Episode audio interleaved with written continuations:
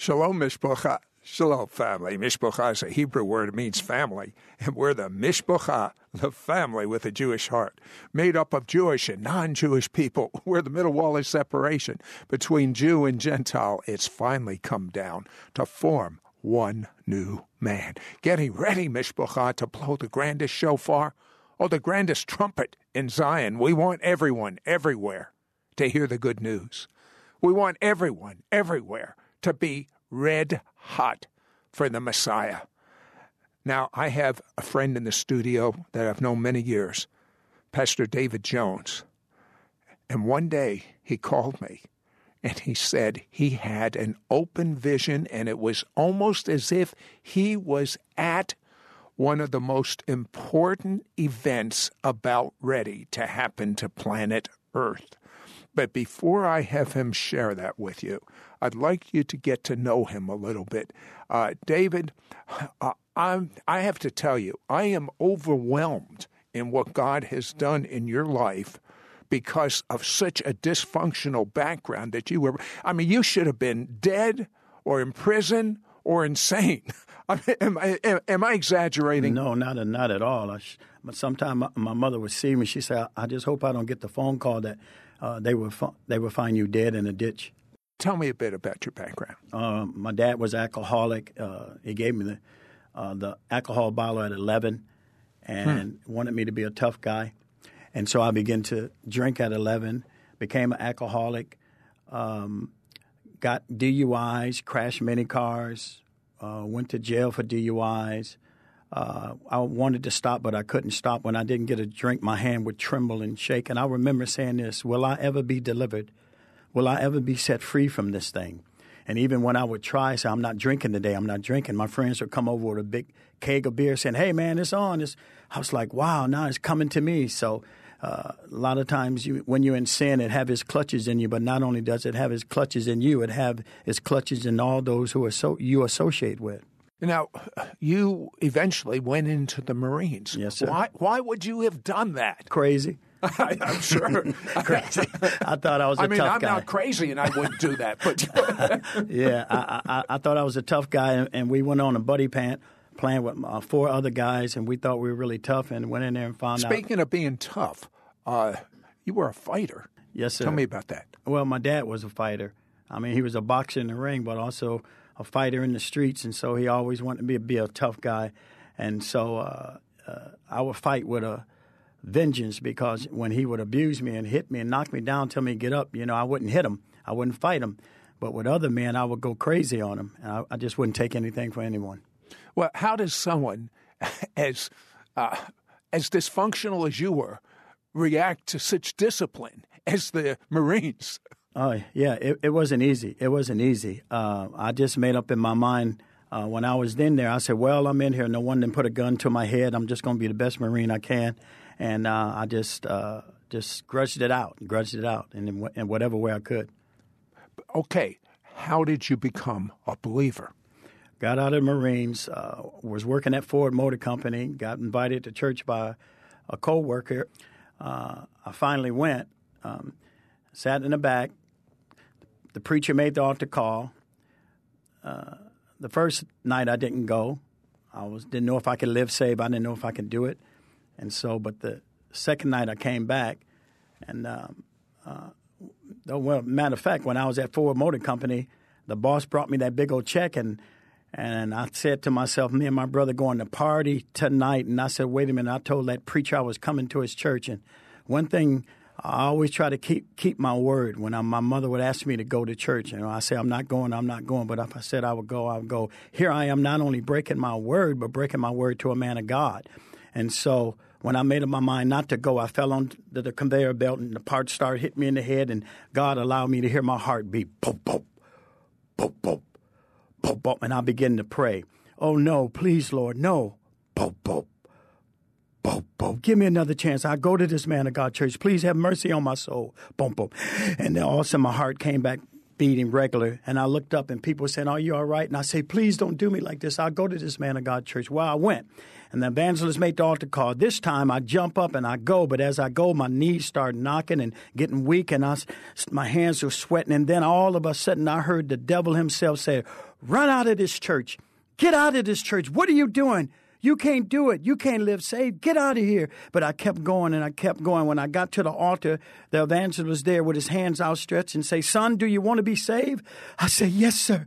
Yes, sir. And when I said, yes, sir, I want to be saved, like big yokes lifted off of me. And when I went to grab his hand, the power of God hit me and I flew straight back backwards, but it wasn't no ushers there. They let me down easy. But when I hit the floor, it was like hitting a bed of cotton. And the sister was looking at me back then. I thought I was a pretty cool cat. And so I said, What am I doing on this floor? Let me get up. Before I can do that, though, Sid, the supernatural began, and it began in my belly, then it got in my chest, and then it got in my throat, and then it got in my mouth, and my tongue began to cleave to the roof of my mouth, and I began to hear myself speaking in a heavenly language as the Spirit of gift God to give utterance, and all of a sudden I begin to experience such peace, such joy I've never experienced. And now, next thing I know, I'm all on the side of the wall just speaking, and the ushers tried to get me, and the pastor said, "Let him alone. God has him now." And I was just speaking, and I've never been the same since.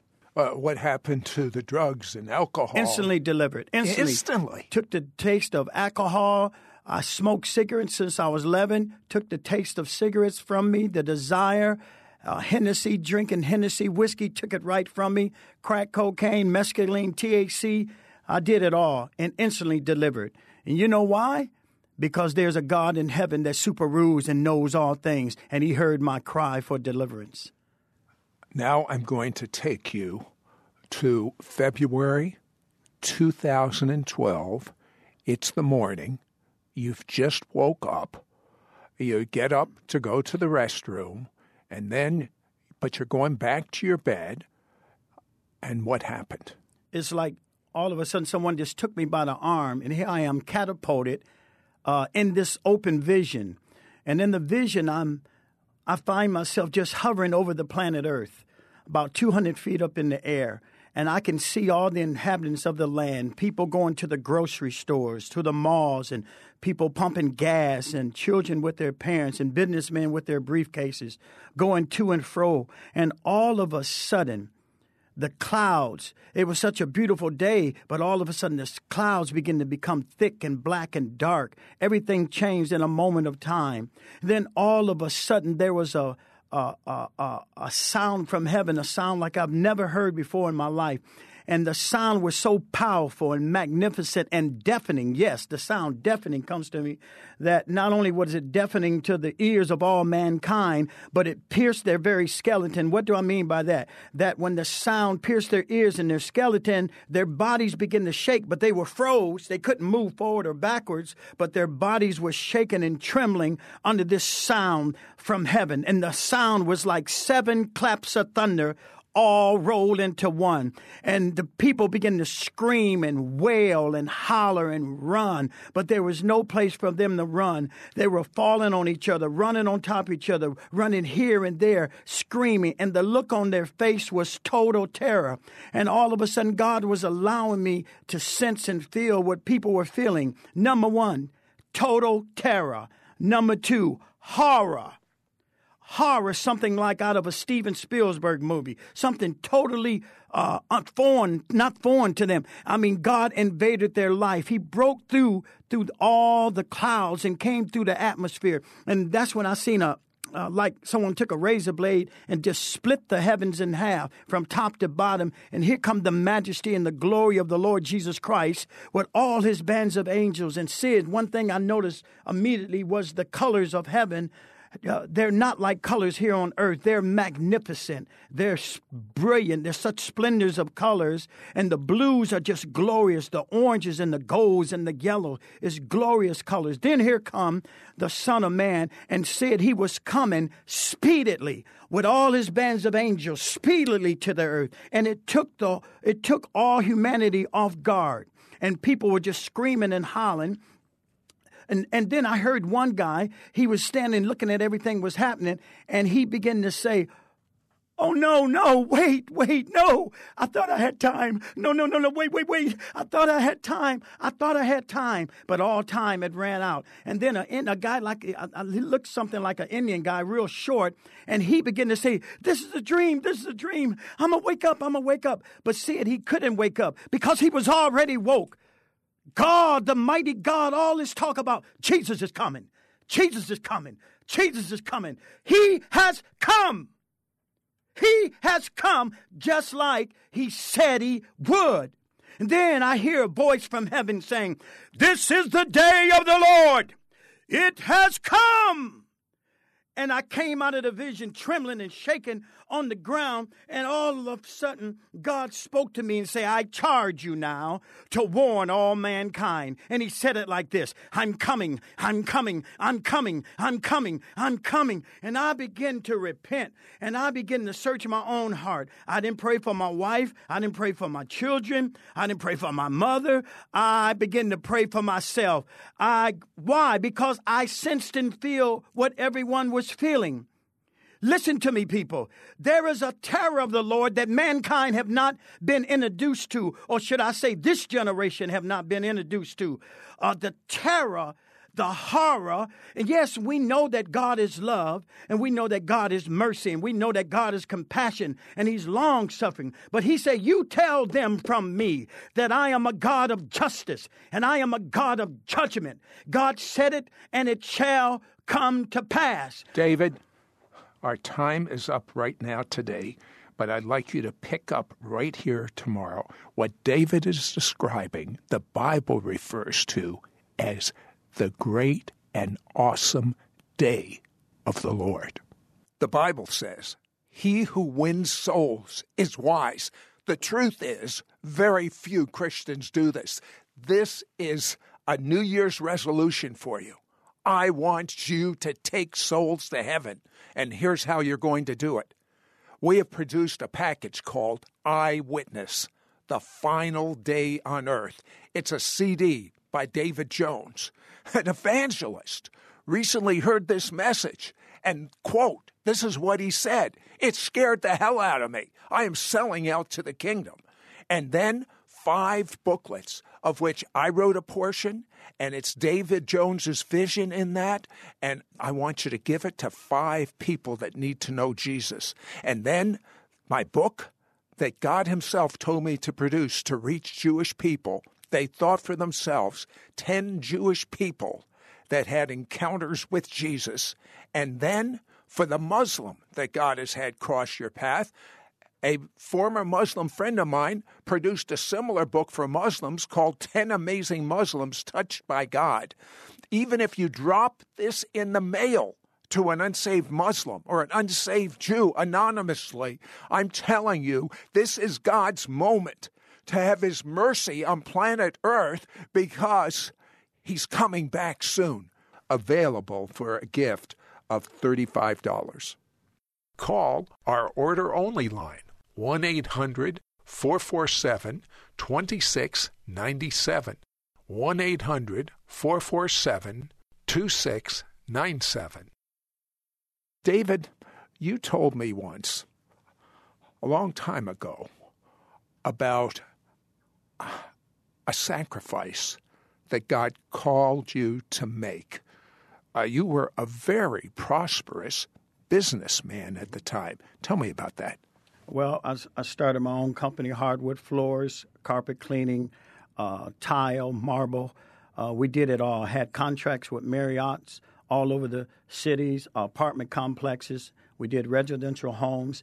And God waited right good till I built the business up. Sid, so many thousands of dollars was coming in uh, every month that I used to skip to the mailbox. I was a happy soul. And then one day, as I was washing dishes, uh, the Lord spoke to me and say, "Launch out into the deep. Give the business away."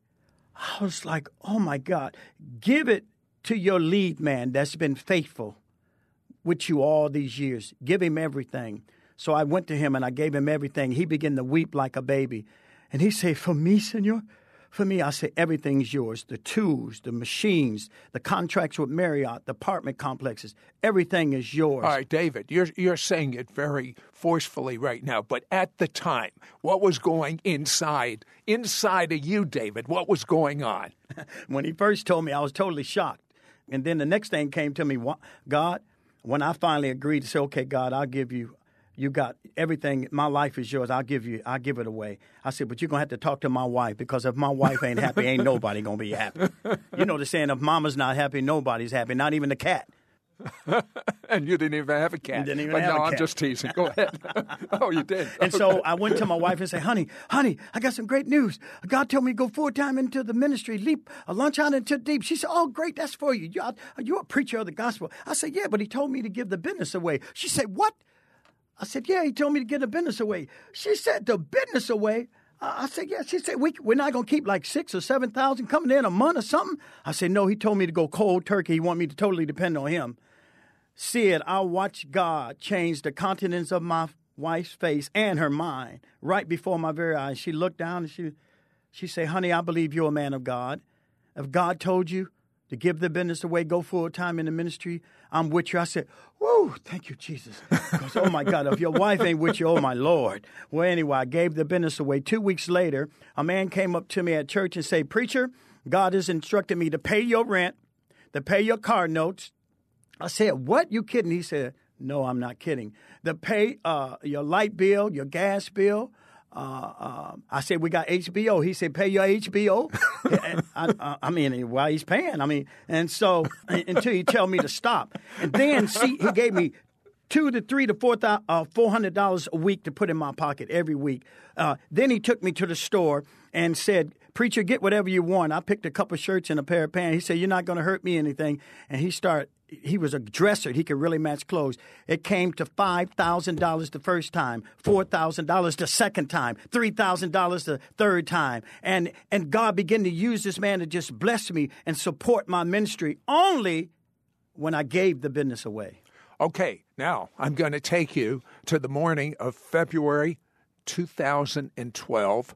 You woke up, you found yourself in an open vision. You were like there at the day of the Lord. Had anything like this ever happened to you before, where, where you went into a vision like that? Yes, when I was 17 years of age, my sister asked me to uh, the babysit for children that night while she went out, and I, I put the kids to bed, and I was on. It was in a two-story building, and I was had the radio trying to turn it on to get a station, and all of a sudden I heard a woman scream, and it wasn't like the sound was behind the house or in front of the house; it was just like in the air. And, and I was like, wow, so let me go to the window. Maybe some woman's hurt out there. And as I see it, as I started going towards the window, I knew, I said, uh oh, I'm getting ready to see something. I'm getting ready to see something. But I was compelled to go anyway. When I went to the window and pulled back the curtain, and I looked down on the ground and I didn't see no one. But when I eyes caught the stars in the heaven, it's like a motion picture movie just began. Then I seen the moon. And then the moon is like somebody took an ice pick and poked the moon. And literally, literally, literally, blood began to drip and ooze out of the moon. Then the stars of the heaven, they all fell down all at once. And then the sky began to roll up as a scroll. And what was happening? It was happening simultaneously. The moon turning to blood, the stars falling from the heaven, the sky rolling up as a scroll. Then I seen a lady with long black hair looking at what's taking place on the earth, and she began to scream and holler and wail. And she took her fingernails and started digging in her face. Then I seen hundreds of people running. Then I seen thousands of people running, and they were running, and this what they were sensing: total hopelessness and they knew within themselves this was God. This was the day of the Lord. It has come upon all mankind. And they were running and falling on top of each other in total terror, and they were so afraid, but there was no hiding place. David, when you had that vision, uh, did you realize that everything you just described to me that was in that vision is in the Bible? Did you know that that was the day of the Lord? No, so number one Sid I wasn't a believer. I was a sinner, and if I'd have died, I know I would have went to hell. No, I didn't. And after I came out of the vision, I began to. I said, "Oh God, what am I gonna do? Oh my God, what have I seen?" And I said. What, like, what, what should I do? And I said, well, let me get the Bible. Let me get the Bible. And so I was walking through the house and I was saying, God, please don't let me see nothing else. Please, Lord, because I thought something was going to come again. I said, please. And I got the Bible and I say, oh, God, help me. And I just opened it up to Revelations, the sixth chapter. And I began at the 12th verse. May I read it to you? Please. Revelations, the sixth chapter. I'd like to give you scripture so you'll know Revelations, the sixth chapter, beginning at the 12th verse. Now, you're telling me you just opened the Bible almost at random and it came out there? Yes, because I thought I was losing my mind. I didn't know anything about an open vision. God had to help me out. Hmm. Revelation 6 and 12. And I beheld when I had opened the sixth seal, and lo, there was a great earthquake, and the sun became black as sackcloth of hair, and the moon became as blood, and the stars fell from the earth, even as a fig tree casts her untimely figs when she is shaken in a mighty wind. And the heavens departed as a scroll when it is rolled together, and every mountain and every island were moved out of their place, and the kings of the earth, and the great man, and the rich man, and the chief captains, and the mighty man, and every bondman, and every free man hid themselves in the dens and in the rocks of the mountains, and said to the mountains and the rocks, Fall on us, hide us from the face of him that sitteth upon the throne, and from the wrath of the Lamb, for the great day of his wrath is come. Who shall be able to stand? Immediately I said, Oh my God, this is what I seen. This is what I seen. So my uncle was a, a pastor, a preacher, I called him and I said, Uncle Eddie, I said, he said, What's going on? I said, uh, uh, um, um, uh, I, I seen the moon turn to blood and the stars fall from heaven and the sky roll up. Am I going crazy? He said, No, you're not going crazy. God just showed you an open vision. When you're going to answer the call of God, God is calling you. And I was like, Oh, sir, I don't know if I can do it. I don't know if I'm ready for that stuff yet. He said, When you're going to answer the call of God, you're not going crazy. God showed you an open vision of the end of the world. I was like, Oh my God, oh my God. And he said, Let me pray for you. So he prayed for me. And I knew, said, when I got off the phone, I said this I said, It's something I must do for God before I die. It's something. I didn't know exactly what it was, but I knew I had a call on my life. I knew I had a destiny. It's something I must do for God before I die. Now, you're a believer. You um, uh, you you had this open vision in February of 2012. Uh, right after the vision, what is the very first thing that you did? I prayed for myself. Um, and then I, I, I talked with a pastor. God put a pastor on my mind to call him and share the vision. And I was talking to him about the vision, and I said, Hello? Hello, Pastor? He said, I'm here, man of God. I hear the cry of God. Come give us a week revival. And I said, Yes, sir. In Baton Rouge, Louisiana, I went to preach. Not only did I preach a week, I preached 21 days straight. Said the first night when I began to preach and began to minister on the day of the Lord, people begin to wail and scream. Big football players start running from the back of the church. Teenagers start running, men and women. Listen, the pastor and his wife, the pastor began to say, Oh God, have mercy on our souls. Forgive us, Lord. And he fell on his face, him and his wife. And I ain't seen nothing like it. And the Lord spoke to me and said, You can stop preaching. My conviction have failed. And so what did I do? I fell on my face. Hmm. Now, you did that big revival. How did your wife take that vision? How did your children take that vision? soul searching. They begin to search their own hearts. The vision is for everyone. The vision is for every man, boy, woman, and girl. The vision is for every preacher, apostle, prophet, evangelist, pastor, teacher, layperson. The vision is for everyone. It's a time of a shaking and awakening to know who Jesus is. Are you ready? Are you ready to meet the Lord when He comes back for His church? There, there's a desperation in your voice. Why such a desperation? because I have seen the hand of the Lord.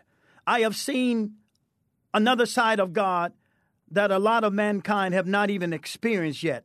And I know that He loves me, and I know He's a loving God, and He's a merciful God, and He's a compassionate God.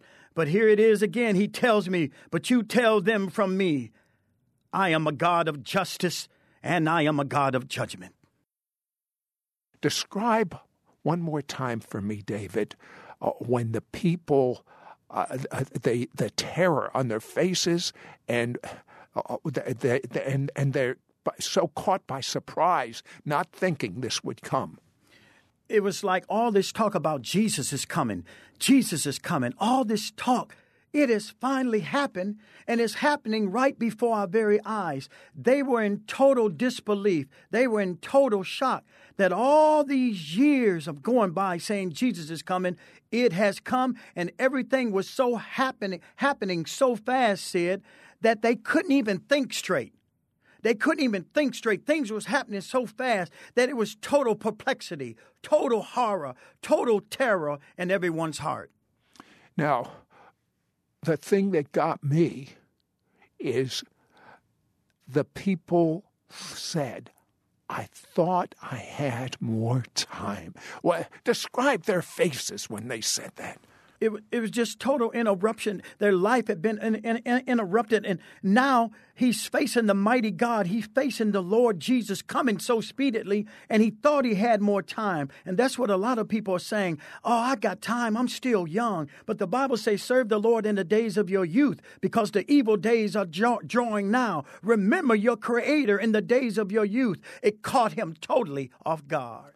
Okay, you had this open vision you're now alert. You're now processing to the best of your ability what just occurred. Tell me, uh, you, uh, you, you had said the first thing that you did was pray for yourself. What do you mean by that? I could sense and feel what everyone was feeling, even though I was hovering about 200 feet in the air. You, you actually could feel their feelings? I could feel their feelings, even though I was there, but I, I wasn't a part of what was happening. He was just showing me everything. He's like he catapulted me right there, but I sense and feel everything, such horror. So all them motions were still on me, and I began to search my own heart. I said, I know I'm saved. I know I'm filled with the Holy Spirit, with the evidence of speaking in a heavenly language as the Spirit of God give utterance. But I had to search my own heart. I didn't look at my wife, my children. I started searching my heart and I started saying, God, forgive me for all trespasses and sins. Forgive me for confess sin and unconfessed sin. God, forgive me, God. I want to be counted worthy to go back with you. Please, Lord. I begin to look at my own humanity.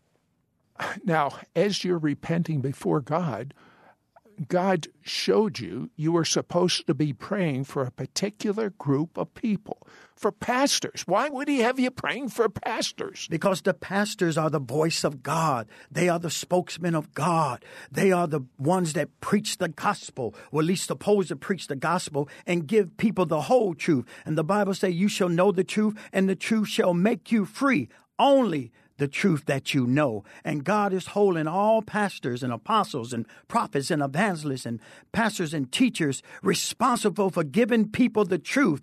A lot of time people are bound in their heart and in their mind and in their soul. But when they hear the truth, freedom comes, deliverance comes. Now, after that vision, you began to research what the Bible has to say about the day of the Lord. Yes. What did you find? I found in the book of Joel, the second chapter, God began to give me scripture, and it reads as thus Joel 2 and 1 Blow ye the trumpet in Zion, and that's what I'm doing right now on this radio show. Blow ye the trumpet of Zion.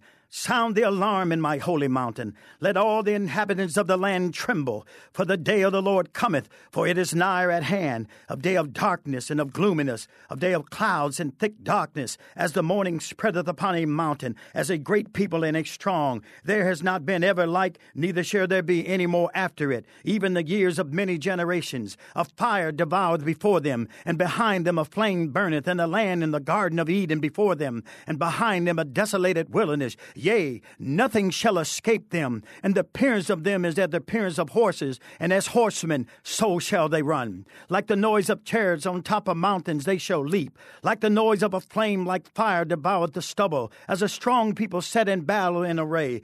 Before their faces shall be much pain, all faces shall gather blackness. This is what I seen upon the faces of the people, total horror. They, they shall run like mighty men, they shall climb the walls like men of war. They shall march every one on his way. They shall not break their ranks, neither shall one thrust another. They shall walk every one in his path. When they fall upon the sword, they shall not be wounded. They shall run to and fro in the city. They shall run upon the walls. They shall climb up upon the houses. They shall enter into the windows like a thief, and the earth shall quake before them, and the heavens shall tremble, and the sun and the moon shall be dark, and the stars shall not withdraw their shining, and the Lord shall utter his voice before his army.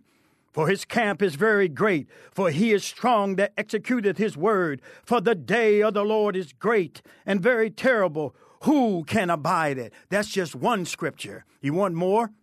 I'll tell you what I what I want to know is shortly after you had that open vision, I had an amazing dream from God.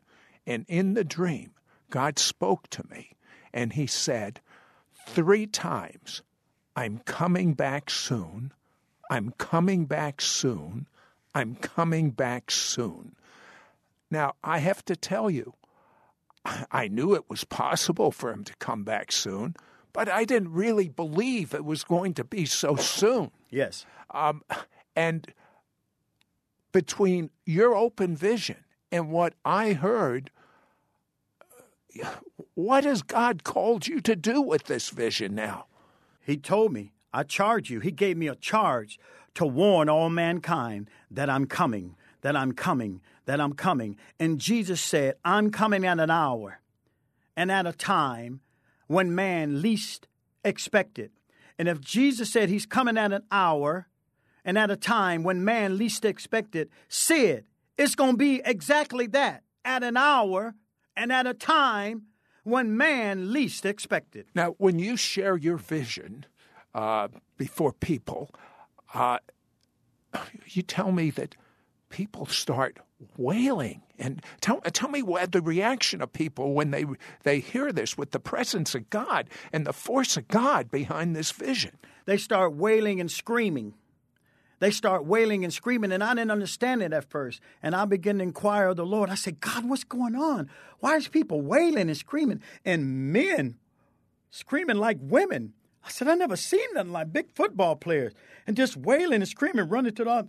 He said, Didn't you wail after you came out of the vision? And I said, Oh my Lord, yes, I did. I wailed in travail. I wailed, and for two hours, God had me praying for preachers all over the world, the proclaimers of the gospel of the good news. And as the people began to wail and scream, strong conviction came upon their hearts, strong conviction of repentance. What is repentance? A change of mind and action. Most people don't even hear messages on repentance. They hear messages, and rightfully so, on the wonderful grace of God, and rightfully so. But they don't hear about repent, the John the Baptist message repent of your sins. Yes. Uh, why, why is that? That's a good question. Even Jesus and John the Baptist came, Repent ye, for the kingdom of heaven is at hand. And when they asked Peter and the rest of the apostles, What shall we do? He say, Repent ye right now. Number one, repentance, a change of mind and a change of action. If you don't repent, there's not, I mean, true repentance is a truly a change of mind and action. You go another way. See, let me show you a New Testament scripture about repentance and the day of the Lord. Second Peter 3 and 8. But beloved, be not ignorant of this one thing, that one day with the Lord is as a thousand years, and a thousand years as one day. The Lord is not slack concerning his promise, as some men count slackness, but is longsuffering to us uh, usward, and willing that any should perish, but all come to repentance. But the day of the Lord will come as a thief in the night, in which the heavens shall pass away with a great noise, and the elements shall melt with a fervent heat. The earth and the, all the work shall therein shall be burnt up. The Bible says, He who wins souls is wise. The truth is, very few Christians do this. This is a New Year's resolution for you. I want you to take souls to heaven, and here's how you're going to do it. We have produced a package called Eyewitness The Final Day on Earth. It's a CD by David Jones, an evangelist. Recently heard this message and, quote, this is what he said. It scared the hell out of me. I am selling out to the kingdom. And then five booklets, of which I wrote a portion, and it's David Jones's vision in that. And I want you to give it to five people that need to know Jesus. And then my book that God Himself told me to produce to reach Jewish people. They thought for themselves 10 Jewish people that had encounters with Jesus. And then for the Muslim that God has had cross your path, a former Muslim friend of mine produced a similar book for Muslims called 10 Amazing Muslims Touched by God. Even if you drop this in the mail, to an unsaved Muslim or an unsaved Jew anonymously. I'm telling you, this is God's moment to have His mercy on planet Earth because He's coming back soon. Available for a gift of $35. Call our order only line 1 800 447 2697. 1 800 447 2697. David, God's given you a call. Tell me about that. Uh, when I was 30 years old, uh, I remember sleeping. I was sleeping in my bed, and all of a sudden I just woke up. And I heard these words Go to the book of Ezekiel, the third chapter, beginning at the 14th verse. And I looked at the clock, and it was five o'clock, and I said, Uh oh, God getting ready to speak to me. And I got my Bible, and I opened up, and it said, Son of man, I have made you a watchman unto the house of Israel. When I say unto the wicked, Thou shalt surely die, and thou givest him not warning, nor to warn him from his wicked way. And what's the purpose of the warning? To save his life. That same wicked man shall die in his sin, but his blood will I require at thy hand. That means I had a great responsibility to give people the truth, whether I wanted to do it or not. I had to do it because I'm going to have to answer to God one day. Give me two people that you shared the truth with and what happened with them.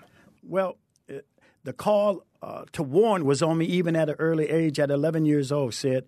Uh, I remember my Uncle Fred, that was my buddy, my Uncle Fred. He was 28 years old, and I was 11. And I had my own bed, but I liked sleeping with my Uncle Fred. And, and uh, we would talk and just have great uh, uh, sessions of talking about all kind of things at night. But this one night, something was different. And so uh, I began to speak to Uncle Fred, and I said, Uncle Fred, and I'm a junior. Everybody called me Junior. He said, Yeah, June. I said, Grandma said, the Bible says, except a man be born again, Jesus said he won't even see the kingdom of heaven, but he'll die and go to hell and burn in the lake of fire and brimstone. And his response was, When you gotta go, you gotta go. Sid, the next week, not 10 years later, the next week. God didn't allow me to sleep with Uncle Fred. I slept across from Uncle Fred. And I heard my grandma at the bottom of the stairs calling him about 7 o'clock in the morning saying, Fred, Fred, Fred, Fred, get up, Fred. You got to go to work. And I got up and I cut the light on and I looked over, and he was 28, but he had, he drank beer, so he had a little beer gutting. And I, I was kind of half sleeping. I was looking. I said, "Don't look like Uncle Fred's stomach going up and down." I didn't think nothing of it. I went and got in the bed with him, grabbed his arm, started shaking his belly. I was like, hmm, Uncle Fred is cold. He must didn't sleep under no cover. And I was shaking him. My grandma got to the top of the stairs. She said, June, can you get him up? She said, Lord, have mercy. I was like, what? She said, I think Fred dead. And I dropped his arms. Said he had one week to set his house in order. He will have no excuse on that day. Well, Lord, when did I hear about you? And he would say, Remember the lad? He was telling you you must be born again. Another time I was preaching, ministering on a Wednesday service, and I was just ministering the word, and all of a sudden I never had this happen to me before. I stopped and I said, There's someone in this church. This is your last call from God. The Lord is calling you tonight. This is your last call. After this night, the Lord will not ever come to you ever again answer the call of God. All of a sudden, a beautiful Spanish lady, young girl, about 17, in the back of the church, real long hair, jumped up weeping and crying, running to the altar, said, Oh my God, it's me. It's me. I'm a backslider. I want to come home. I want to come home. And she rededicated her life. That was on a Wednesday night. Two days later, she was killed in a car accident. The Bible said, The day you hear my voice, harden not your heart. Sid, listen. God spoke to me, said, I'm telling you to warn them because, for me because it's my love reaching out to all mankind. I'm giving them warning and I'm loving them by giving them the warning. It's my mercy that's reaching out to them. It's my compassion that's reaching out to them through the warning. What about someone that's listening to us right now that is involved in sin, but they say, everyone does it? It's okay. God's a God of love. What would you say to them? But He's a God of justice and He's a God of judgment.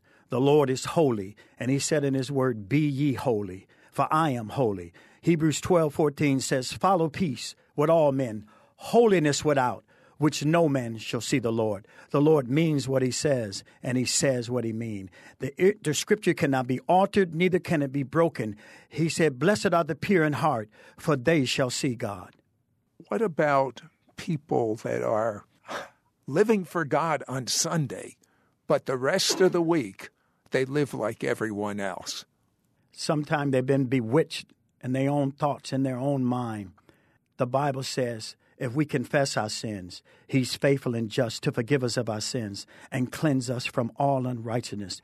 God is a merciful God and a compassionate God. But said, there is a line that I cannot cross with God. There's a line that you cannot cross, and that's the line of no return. And if they keep going on, the Lord will have to judge them on it sooner or later. How soon could this whole vision you saw, the return of Jesus, the day of the Lord, the day of his uh, uh, of the pouring out of his judgment. How soon could that be? It could happen like now because it came so swiftly.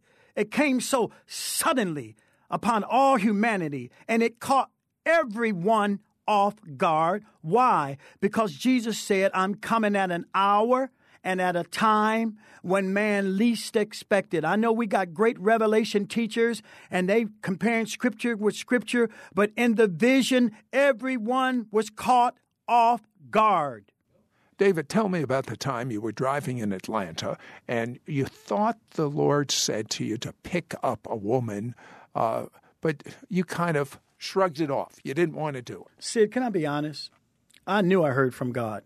I'm going to tell the truth on myself. I didn't want to be bothered with the lady. I didn't want to stop. I'm just telling the truth. I'm honest. I'm the kind of preacher I show you where I miss God.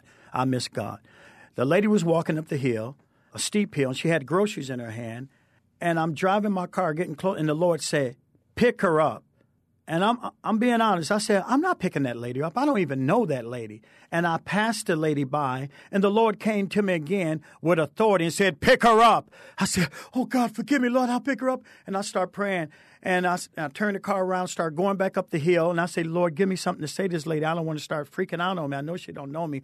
And as I was getting closer to her, she was looking at me out of the corner of her eye, like what like what is he doing? And I rolled down the window and I and I say, ma'am, I'm going to the top of the hill. I said, I can give you a ride. She said, I don't ride with strangers. And then Sid, all of a sudden, God just started ministering through me. I say, ma'am, understand these are the last days and these are the last times, and you have to be so careful. But the Lord knows you're going in and you're coming out. There's nothing hid from the Lord. She said, I believe I'll take that ride. She got right in the car. Sid, I got right to the point. I say, ma'am, anybody can quit. But it take a real man, a real woman to keep going. She said, Oh my God, the Lord must have sent you to me. I said, Why you say that? She said, I don't wreck my car. That's why I'm walking now. I don't lost my job. I'm starting to do crack cocaine. I got this big lump on my breast. I'm thinking about killing myself. I say, ma'am, if you kill yourself, the devil will turn a flip. That's all he wants you to do. I say, but where there's life, there's hope. And when I said it, said, I heard God for myself, and I began to almost break down and cry because I heard God. When I said, where there's life, there's hope. And she began to just weep and cry, and then said, I led her to the Lord. And when I led her to the Lord, I dropped her off at her place, and I got ready to drive, and I couldn't drive because I began to break. Now, my dad, he was a fighter, and he always taught me to be strong and don't be a crybaby. And so I, I held back the tears. But now, for the first time in my life, I'm getting ready to weep. Tears is coming out of my eyes. And I said, I'm crying.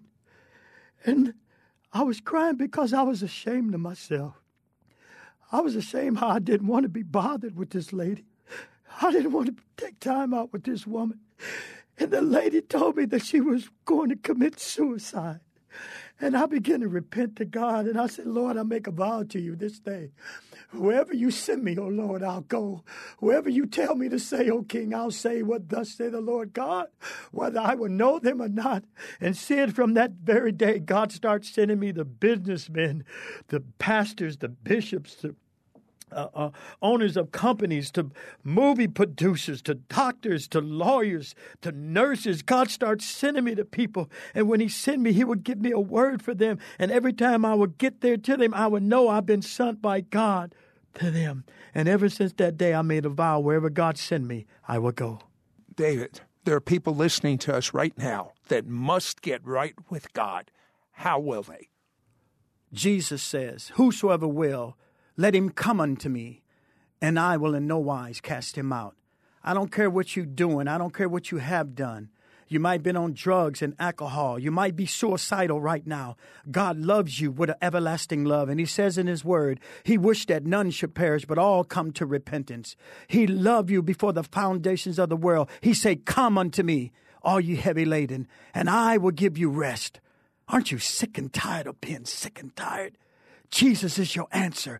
Come unto me, all you heavy laden, and I will give you rest. My yoke is easy and my burdens are light, and you will find rest unto your souls. The word of God says that we confess with our mouth and believe in our heart that God raised Jesus from the dead. This is a promise. Thou shalt be saved. Right now, just confess with your mouth. Just begin to repent right now. Say, Lord, I repent of all my trespasses and sin. God, come into my life. Forgive me, Lord. Wash me. Make me clean. Come into my life. Be my Lord and my Savior. Direct my footsteps in everything I say and do, Lord. I give you my life. Cleanse me, Lord. I say yes to your will, and I say yes to your way. And from this day forward, I will serve you all the days of my life, and I will be a witness for you wherever I go in the land. I had a dream, and in the dream, I was told three times Jesus is coming back soon. He said, I'm coming back soon. I'm coming back soon. Three times. I'm coming back soon. And I have to tell you, I wasn't even thinking about that. I mean, I'm kind of like in the Bible, which, which talks about we're going about our regular business, and then all of a sudden he's there. I mean, I thought maybe a couple hundred years, maybe 50 years, but that's not what he said to me. He said, I'm coming back soon. And you know, you, you would have to be dead not to realize that everything on planet Earth is speeding up.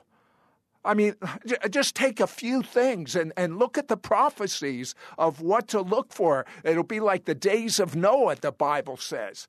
Uh, the acceptability in my lifetime of homosexuality as being acceptable and taught in schools beyond my imagination. Now, I have to tell you, God sent his son to die for those that are homosexual, but the definition of marriage in our country is beyond the pale of what's going on as normal. The proliferation of pornography. So many people are being addicted right now, where there are demonic spirits behind them, end time demonic spirits. The proliferation of nuclear weapons. Look what's gone on in Iran in North Korea. I mean, these are lunatics, and we're letting them develop their atomic we- uh, weapons, and we know what they're going to use it for. Uh, uh, the Bible says lawlessness shall increase. And look what we're seeing with the drug traffic, with the sex trade, even using young children. Unbelievable how, but it's happening so quickly. It's not like the boiling frog on a slow boil. It's a rapid boil that's going on right now. But the Bible says there is one sign that has not occurred that is going to release the judgment of God on planet Earth. And that sign is found in Joel chapter 3, verse 1 to 3. For behold, in those days and at that time, when I bring back the captives of Judah and Jerusalem, well, that means Israel must be a nation. That means the Jewish people must be in the land of Israel. Have you looked?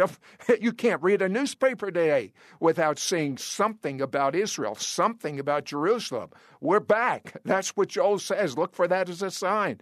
He says, and that, when that occurs, I'll gather all nations and I will enter into judgment with them there on account of, and get this, God calls the Jewish people in the land of Israel my people, my heritage Israel. I'm reminded of Zechariah in the Living Bible. It says, He that touches Israel is the same as someone that pokes their finger in God's eye. And it says, whom they have scattered. The people have nations, uh, they've been scattered to the nations of the earth. It says, whom they have scattered among the nations. And here's the sign they have also divided up my land. So, what is the sign that will bring the release of God's judgment? Dividing up the land of Israel. Now, Jesus said to watch the fig tree. The fig tree is a type of Israel.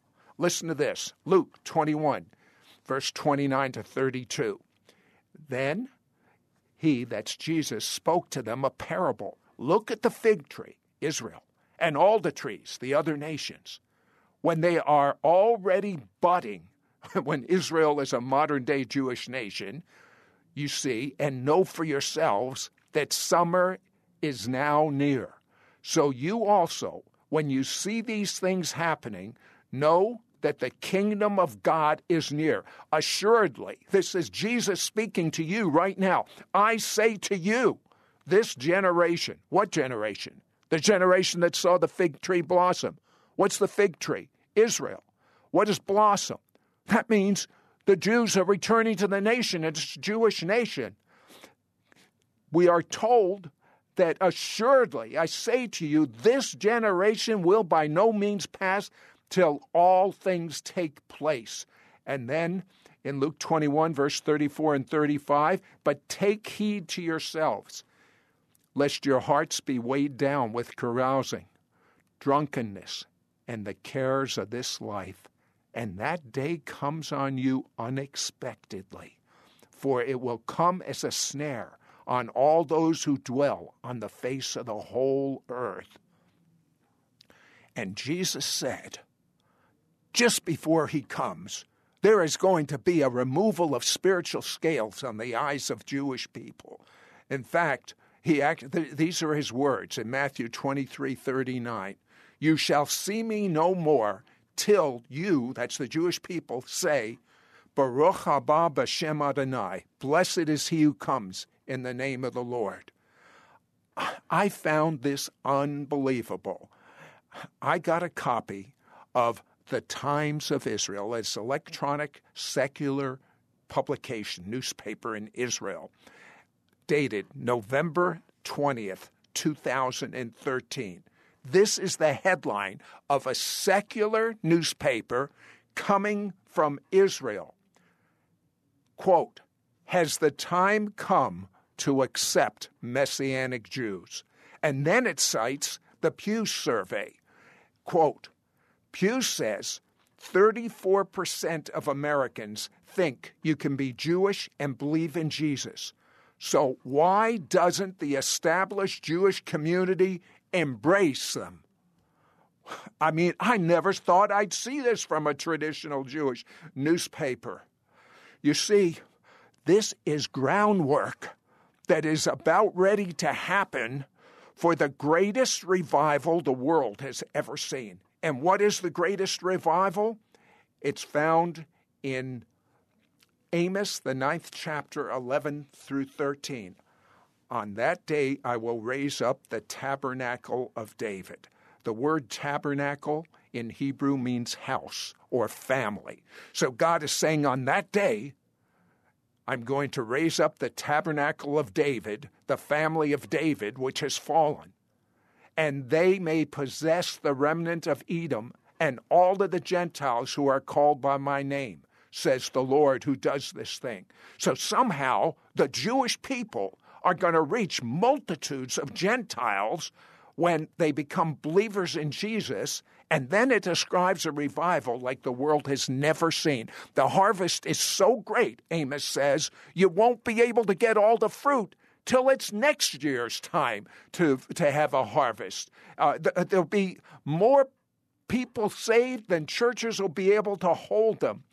And this is explaining to you the great mystery that Paul explains to us in Ephesians, the second chapter, verse 14 and 15 and 22.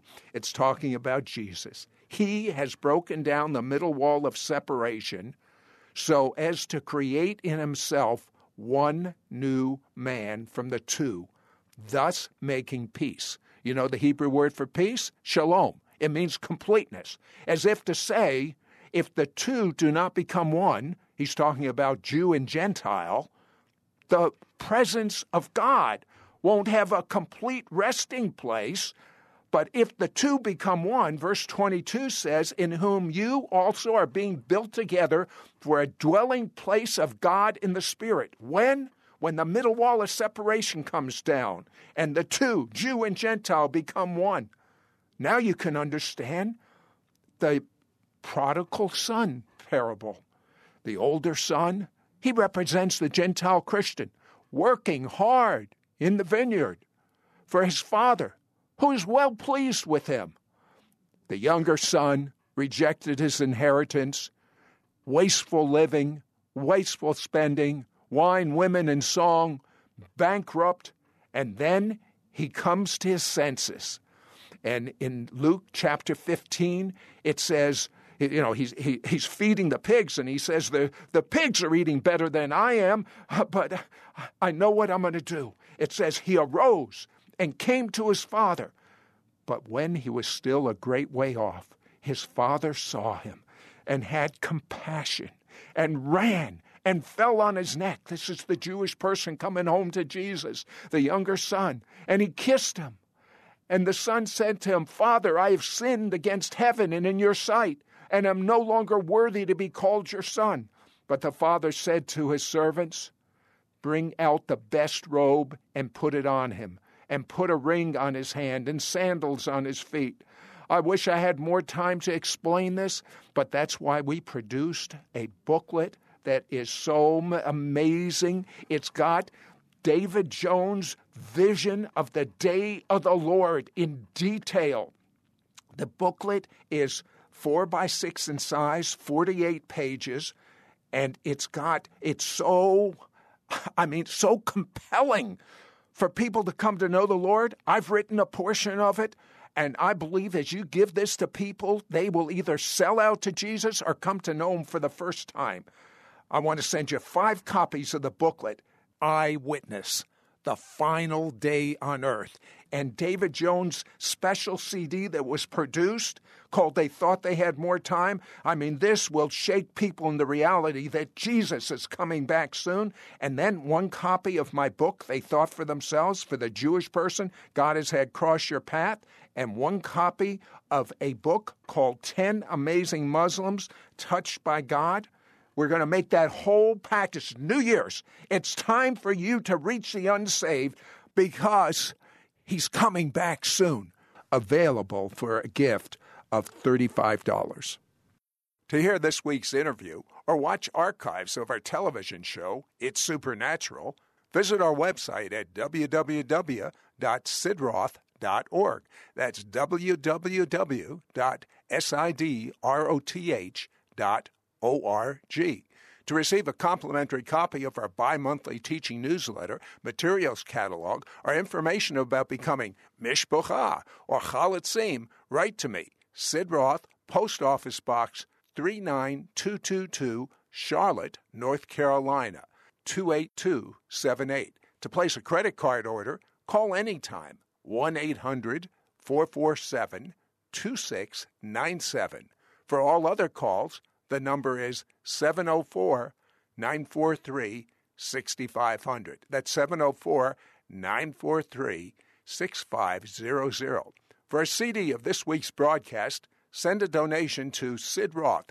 That's S I D R O T H, Post Office Box 39222, Charlotte, North Carolina 28278.